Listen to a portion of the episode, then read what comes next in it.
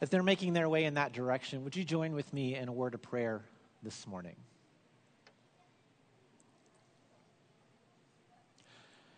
Almighty God, this day may the words of my mouth and the meditations of all of our hearts be pleasing and acceptable in your sight, shaking us to new life in you. O Lord, our rock and our Redeemer. Amen. Today, we begin a new adventure together, and it really is a pretty awesome adventure. Sometimes we human beings are good at making church just a religious formality, translation boring. But true faith in God, true exploration of God's holy word is really anything but boring. We might do a good job of toning it down, but in reality, it is not. Let me present to you Exhibit A we have already started to engage together in the book of Daniel, specifically in chapter 2. And just related to this one chapter, we hear of visions, we hear of lives being threatened, we hear of kingdoms rising and falling, we hear of the presence of empires, we hear about rulers, and right through the middle of it all is this connection with God and how it is that we follow God and what is it we can learn about God here in Scripture this morning. It is fascinating, anything but boring stuff. So, as we gather together this morning, I'm just going to touch on this very quickly. You might wonder a little bit why are we searching the book of Daniel? Daniel is probably not one of those books you turn to every day for practical living and understanding what it is God might want to share with us. So, just very quickly, two reasons that we're going to be looking at Daniel today in the next couple of weeks is first of all, to be reminded the Old Testament still has an awful lot to say to us today. We've spent a whole bunch of weeks in the book of Acts in the New Testament, and in a lot of ways, that just feels more applicable. There are things we can look at in the New Testament and apply directly to our lives. When it comes to the Old Testament, it's easier to think that was for a different time, but no longer speaks to us today. Daniel will remind us it still has a lot to say to us. And the second thing is that we want to focus this morning on practical Christian living.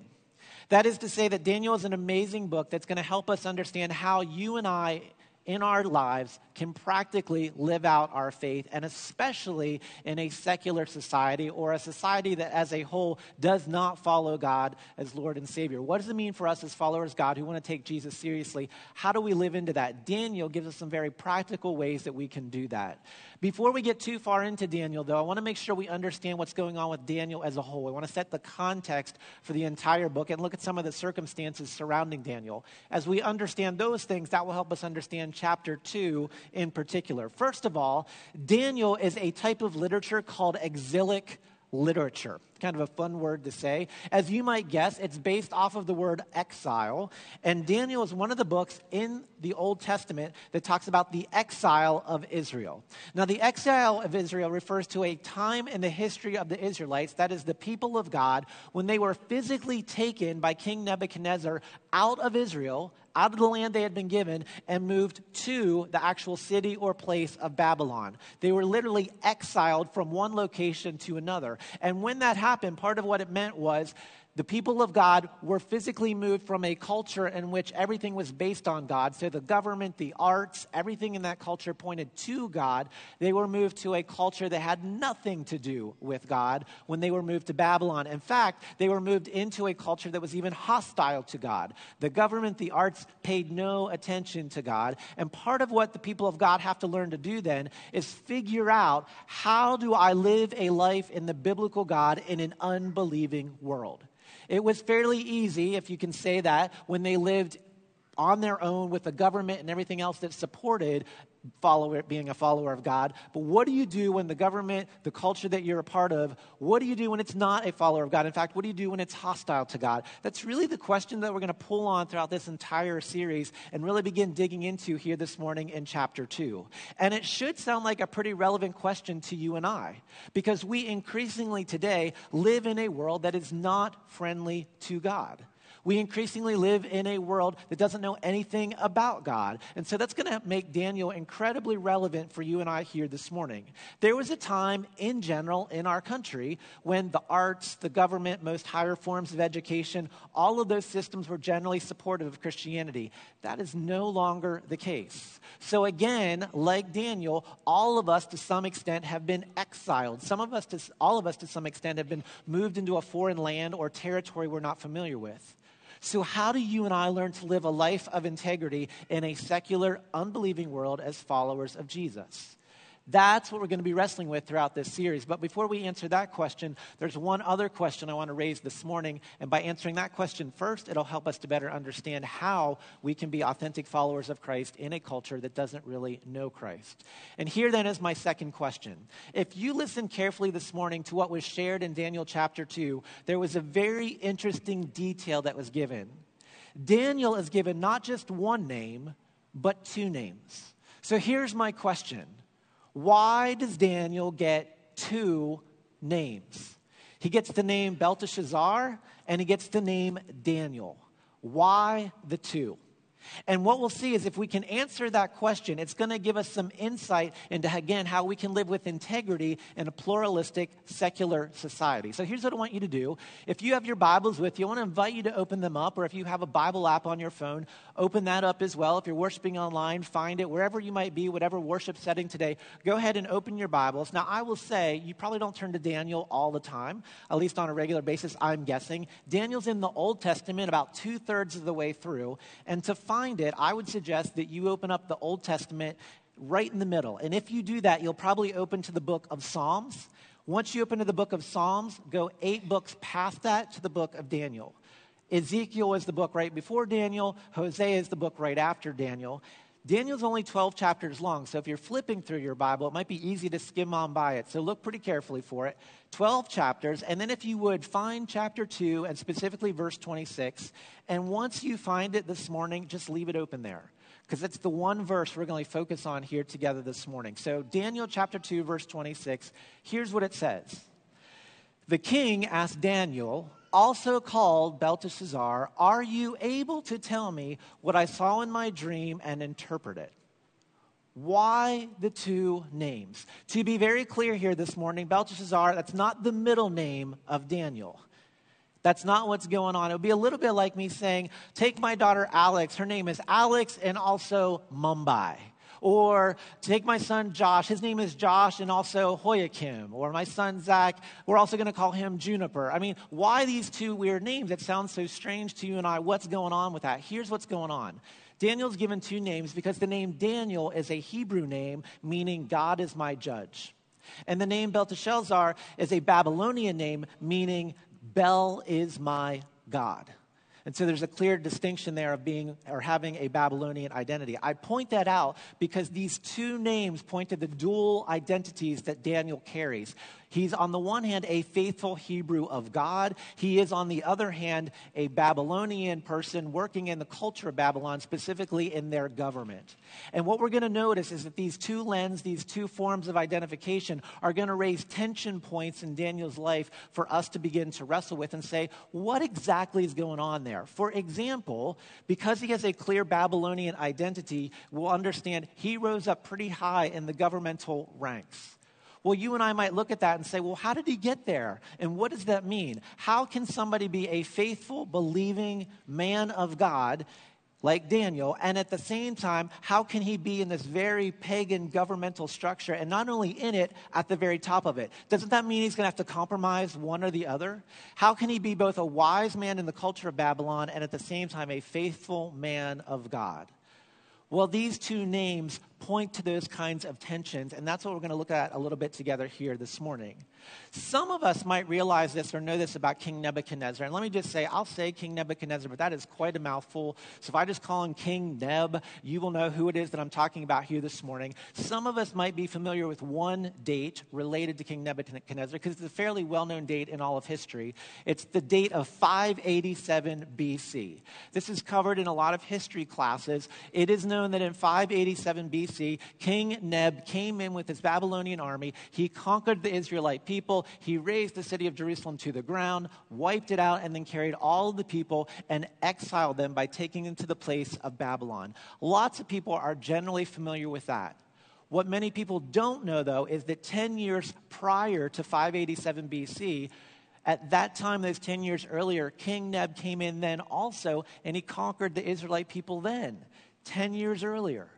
But in the 10 years earlier, he didn't come in and get rid of the whole city and destroy it and carry off the hundreds of thousands of people. Here's what he did, which is pretty interesting. When he defeated them 10 years earlier, he only carried away 10,000 of the Israelites. Only 10,000 did he take away from Israel and carry to Babylon. It's kind of an interesting number. Why would he only choose 10,000 of the hundreds and hundreds of thousands of Israelites that there were? Why would he do that?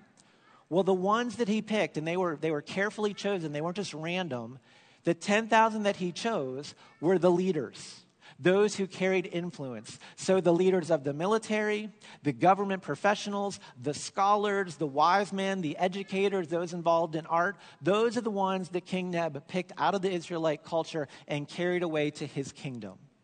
Now, why would he do that? What was he after to, to, to pick these 10,000 out and take them and carrying them away? Well, the simple answer is King Neb is a pretty cagey dude. He knows exactly what he's doing here, and here's what he's trying to do if you don't want to literally move hundreds of thousands of people and carry them into exile and go to all of that energy and all of that effort, what do you do to make a people subservient to you or to make them docile to you? How do you make them easy to control? You take their most influential people, their professionals, their leaders, and you Babylonize them. Can I use that word? You, you get them, you kind of brainwash them and if you can brainwash them, then the rest of the people will follow.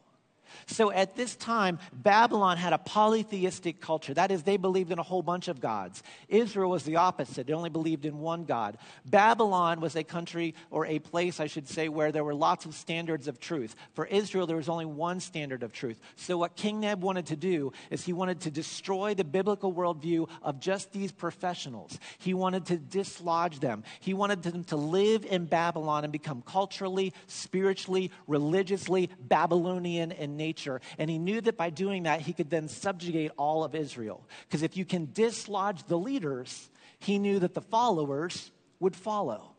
So it's really a pretty smart move on his part. So he takes these 10,000 professionals to Babylon, but then when the 10,000 professionals get to Babylon, they have a choice. They can live in the city or they can live outside of the city. Now, you and I, when we're listening to this story and we're saying, well, how are we going to be faithful people of God? These people have just captured you, they're moving you to the city. What do we do? These people at first said, We're going to live outside the city. And I think a lot of us would make that choice too. These bad people, these evil people, they've captured us. We're, the last thing we're going to do is go into that city and live with them. So instead, we're going to live separate from the city. We're going to live outside the city so we don't get corrupted by them. And in the midst of this, that's exactly what these folks did, these 10,000. And in the midst of the 10,000, certain prophets rose up among them. And here's what they prophesied they said, Stay away from the city. Pray against the city. Pray that the city falls apart. And if the city falls apart, eventually we'll come back into power just like we were in Israel. And then everything will be okay. So pray against the city. Don't go there, have nothing to do with it. And specifically, there was a prophet named Hananiah. If you go to Jeremiah chapter 28, you will see a description of what's happening here. And the one thing I love about Scripture, even though they're distinct, all these books in the Old Testament are part of telling one story. So what's happening in Jeremiah 28 is also a description of what's happening here in Daniel 2. And in Jeremiah 28, this prophet rises up named Hananiah and he's proclaiming, Stay out of the city, pray against it. But here's the problem with Hananiah he is described as a false prophet. He is not of God. So here's a guy saying, Stay out of the city, pray that the city will be destroyed, except he's a false prophet. It's not a good thing. The true prophet of God is Jeremiah himself. And it's kind of a neat picture here. Like you can almost picture like Jeremiah getting in the face of Hananiah. Because literally what Jeremiah comes and says is, Listen, Hananiah, the Lord has not sent you. You are getting these people to follow a lie. So there's sort of this battle going on between the two. And Jeremiah's like, not only are you telling them the wrong thing, right what you should be doing. Listen up, because here's what you should be doing. And here's what he says in Jeremiah 29 to 7 to these 10,000 who are currently in the city.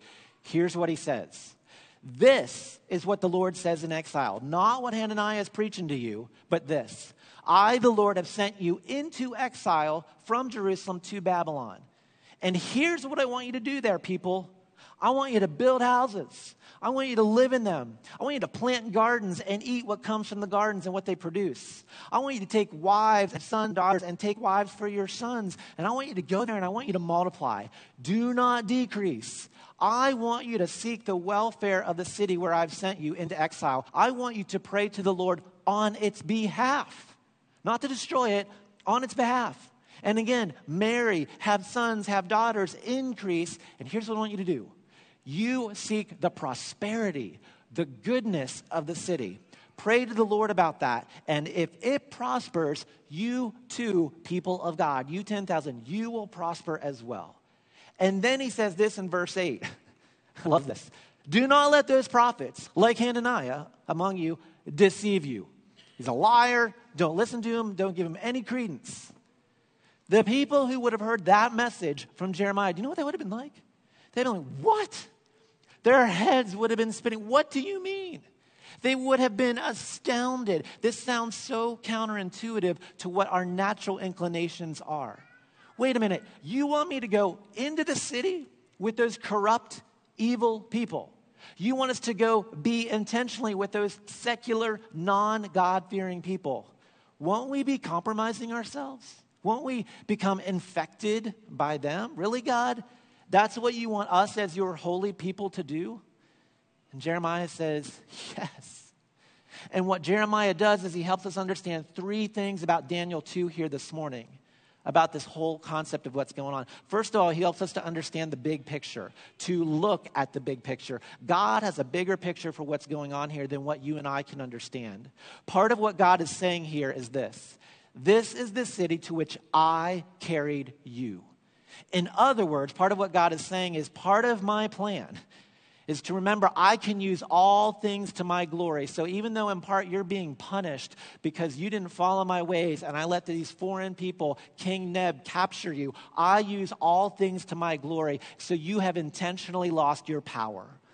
Part of God's plan here is now to have the people of God live in a pagan world. So that part of what God is doing is renewing the people of Israel by growing them, by changing them, by refining them, by having them live in this foreign culture that is no longer God friendly. And part of what God is saying is your loss of cultural power, your need to live as believers in an unbelieving world, that's part of my plan. So move there, go there, get in there, don't stay away. Look at the big picture of what I'm doing. Now, we know this is not easy for us as God's people. We would so prefer to stay in our Christian bubbles or wherever it's comfortable. Not too long ago, I was in a setting and the speaker asked those of us who are gathered there, How many of you right now have a meaningful relationship with non, a non Christian or how many non Christians? And among the group of us gathered there, there weren't a whole lot of names that we could lift up because it's just so much easier to stay in our Christian bubble and say they should be doing this or they should be doing that. But we also know that when we're most comfortable, that's not when we grow. Like we discovered when we looked at the book of Acts, we grow most when we are uncomfortable, when we are desperate, when we have to fall to our knees crying out to God. It's in those times that something happens in our spirits and suddenly we're brought into alignment with God. Remember in the book of Acts, it wasn't in the times of comfort that the kingdom of God grew. It's when they were persecuted. It's when they had their very lives threatened that they threw themselves before God. And in the midst of the persecution, God moved in such a way that the gospel spread throughout the world. That's part of what's happening here in Daniel chapter 2. Look at the big picture, says Jeremiah. Get into the city, don't stay out of it. The second thing that Jeremiah helps us understand about Daniel 2 is this that God's people, we have more choices than assimilation or separation. If you ask the average person, as a follower of God, if you take that seriously, how are you going to respond to the world? Almost always we do one of two things. We either separate from it. I am not going to be contaminated by the ways of the world, but I will point from a distance and say you're wrong or all of these kinds of things. Or we do the opposite. We say, I don't know what difference I can make. And so we assimilate completely, and therefore we look no different as a Christian than what any other non Christian is doing. And part of what Daniel reminds us of here this morning is to say there's another option because those two ultimately don't work. Remember, the false prophets are saying, don't move in, don't assimilate. They're saying, stay out. And God says, I don't want you to lose your identity. But remember, these aren't the only choices. So part of what God is doing is saying, in part, don't assimilate, don't lose your identity, don't melt in, don't become Babylonians, make sure you're growing.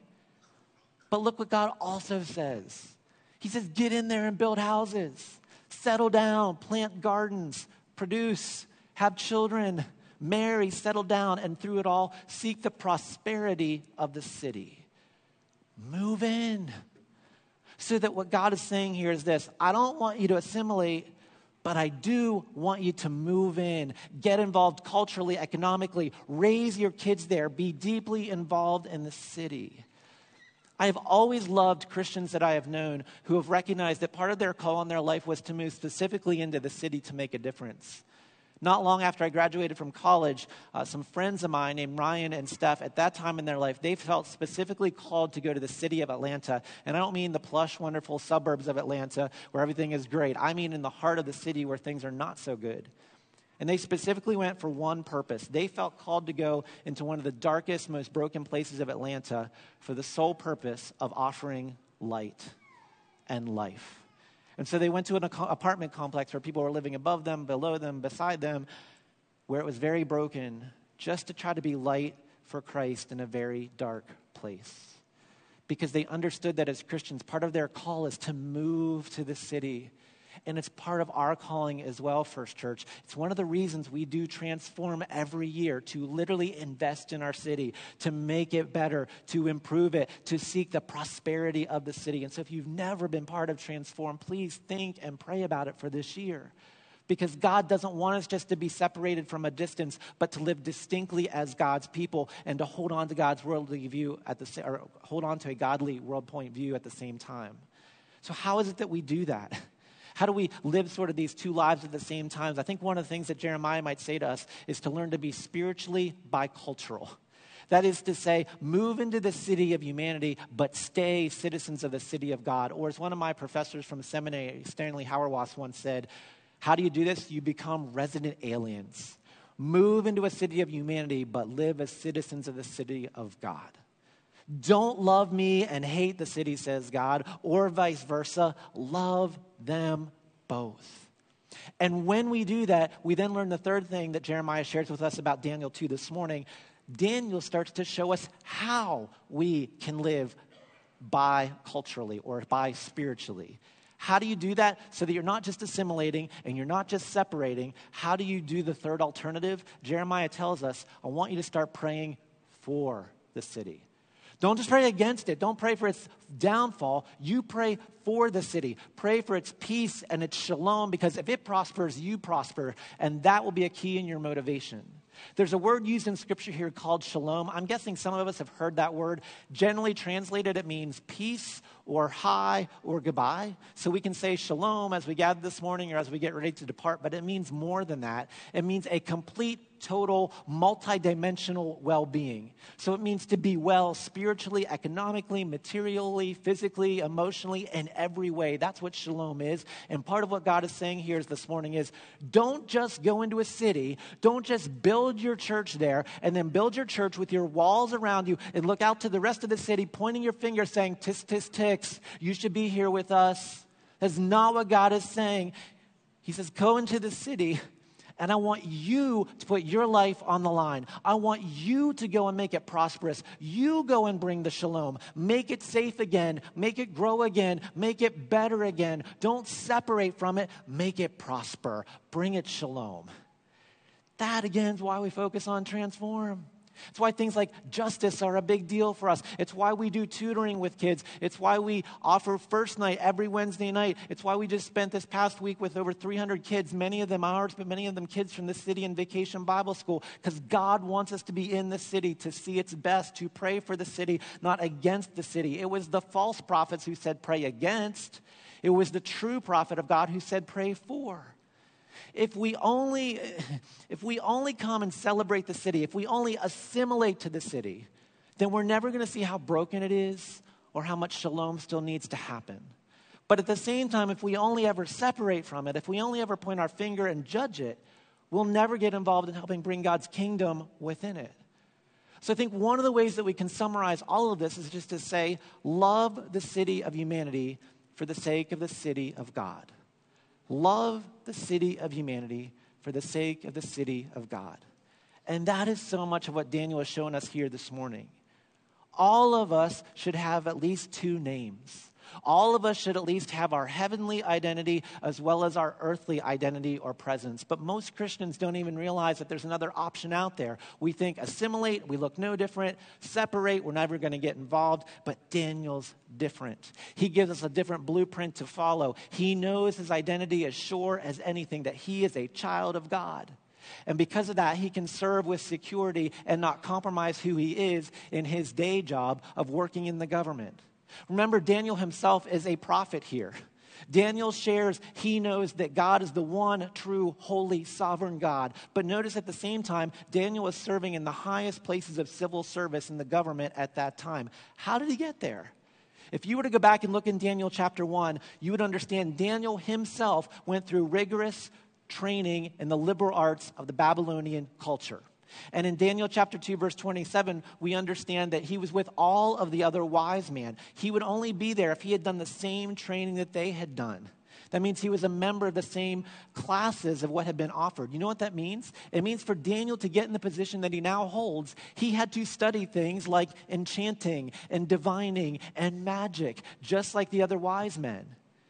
He had studied all the things that they had, and yet, somehow through that, stayed authentic as a follower of God. So much so that God used his abilities and he raised all the way up through this pagan government to get to the very highest levels.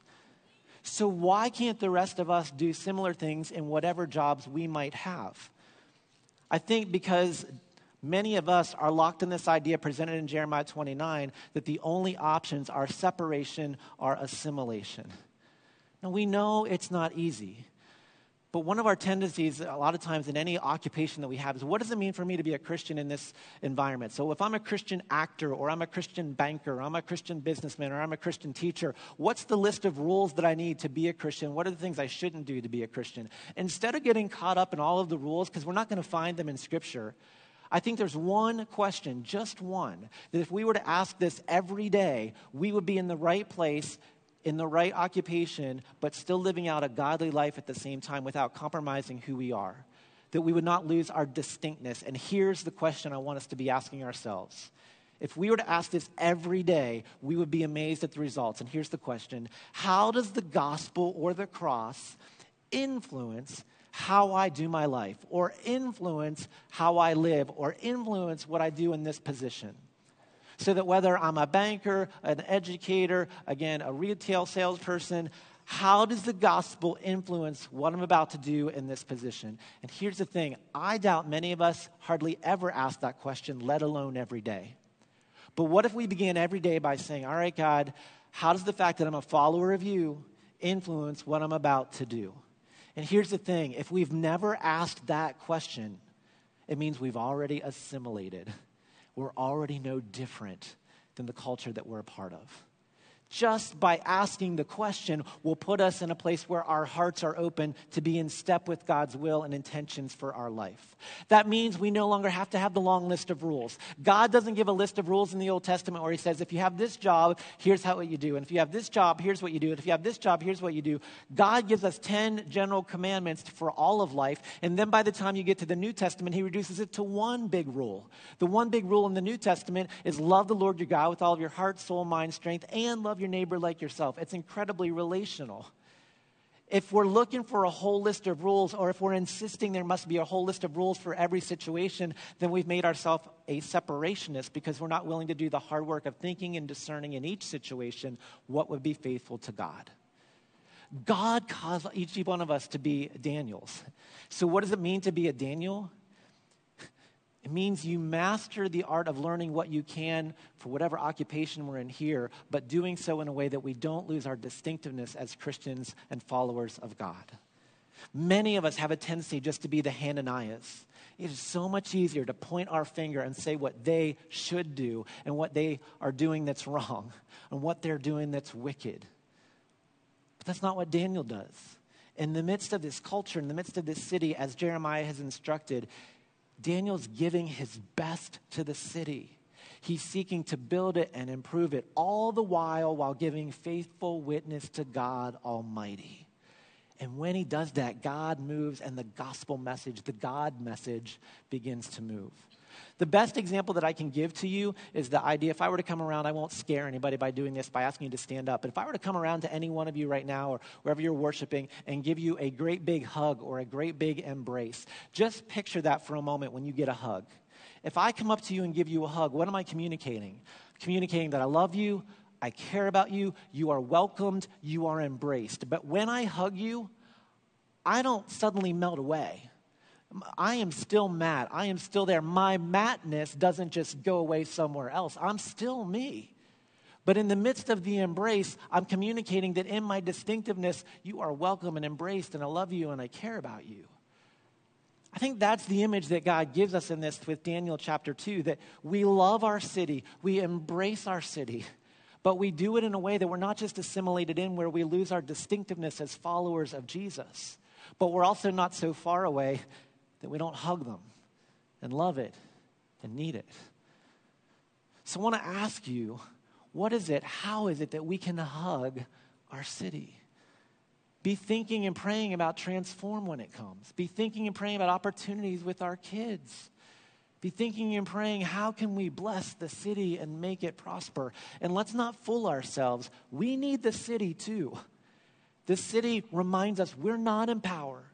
We're not in control. Remember, Christianity is a religion of the cross. Sometimes I hear people say, oh, if Christians could just be back in control of everything, then everything would be okay. But every single time, without fail, in the course of history that Christianity, or Christians, I should say, have been in control and in power, bad things have happened. We are a people of the cross. The cross must be our foundation. And if it is, then we will neither assimilate or separate from the city. And that's the main difference between us in our occupation and those in our occupation who are not Christians, is that for us as followers of Jesus, the cross is always the foundation. The Christian is always the one saying, ultimately, whose kingdom am I building? So this morning, as we gather in this place, here are the two things I hope for us. I hope that we will know what our two names are, to identify them, to name them, and then to know our foundation that whose kingdom we're ultimately seeking to build. And if we do that, we will ultimately begin to live like Daniel for the betterment, the prospering of the city, and ultimately for the growing of the kingdom of God. Amen.